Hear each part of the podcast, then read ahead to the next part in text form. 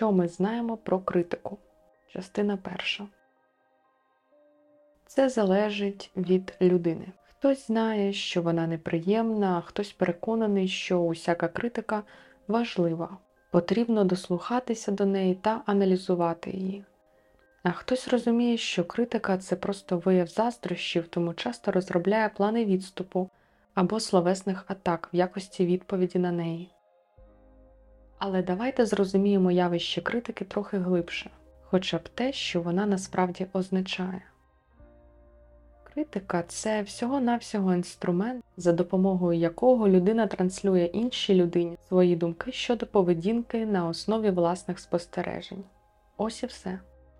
Думки щодо поведінки на основі самих лише спостережень. Тобто це не констатація факту, а лише думки. І не про саму людину, а лише про її поведінку. Тоді чому ж так багато проблем пов'язаних з питанням критики? Чому ми бачимо так багато курсів та лекцій, присвячених сприйняттю критики? І чому, якщо поруч покласти два короткі посібники на тему, наприклад, що таке радість та як радіти правильно, та інший посібник, що таке критика та як правильно її сприймати, людина швидше обере другий. Хоча, чесно кажучи, краще б обрала перший. Загалом проблема навколо феномену критики існує саме тому, що люди називають критикою все, що завгодно, лише не справжню критику. Справжня критика не образить, бо не зачепить особистості і буде подана зважено, аргументовано та з повагою до адресата. Отже, часто ми отримуємо не критику, а щось інше. Частина друга. Перша складова справжньої критики. Істинна критика піддає під сумнів лише те, що людина може змінити. Може змінити. Запам'ятайте це. Друга складова справжньої критики. Вона супроводжується порадами, як можна виправити ситуацію або певними компромісними рішеннями. Третя складова справжньої критики аргументи. Людина має назвати декілька прикладів, чому саме ви були неправі чи щось зробили не так. Іншими словами, критика зроблена не пальцем в небо, а на реальних фактах вашої поведінки. Ви ж пам'ятаєте, критикуємо лише поведінку. Якщо ви хочете, щоб вашу критику сприйняли належним чином, ваші дії. Перше. Налаштувати свій тон та інтонацію. Голос має бути позитивним та доброзичливим.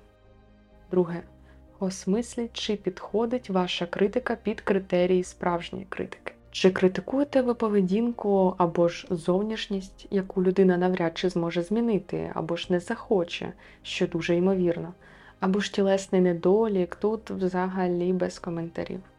Далі, чи є у вас аргументи на користь вашої критики? Коли ви помітили за людиною факт неправильної, на ваш погляд, поведінки?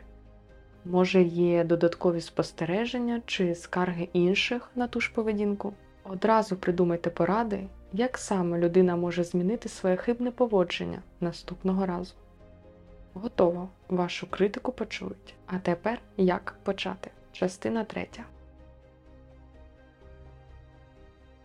Спочатку станьте на місце людини, яку очікує ваша критика. Має бути не дуже приємно. Неприємним є не сам факт критики, а те, що людині потрібно буде усвідомити, що вона щось робила не так. Може, хтось відгукнувся про її поведінку чи дії вельми грубо, а ви не хочете цього приховувати. Почати потрібно зі співчуттям. Наприклад, я знаю, що це може засмутити, розчарувати, здивувати, але ти маєш знати, що і так далі застосовуючи правила подачі критики, які були вказані вище. І будьте ласкаві, не керуйтеся завжди правилом сендвічу. Сказати щось хороше, наприклад, комплімент, а потім щось погане, наприклад, критику. Сказати щось хороше, щось погане, знову щось хороше і знову щось погане. Варто вам лише зробити комплімент людині, але при цьому додати фразу але і закінчити комплімент критикою, як увесь хитромудрий сендвіч руйнується, і про ваші хороші наміри вже ніхто не пам'ятатиме. Краще сказати прямо, без попередніх задобрень, з щирим співчуттям та розумінням, поважаючи та пам'ятаючи про гідність співрозмовника. Повірте, цього буде досить. Як самому сприймати критику? Логікою. Логікою. Виключити емоції. Ось просто взяти та виключити на момент критики.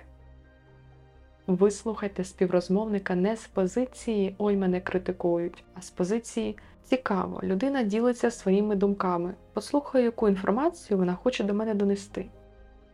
Якщо ви чуєте критику речей, які ви не в змозі змінити, відмовляйтеся від діалогу.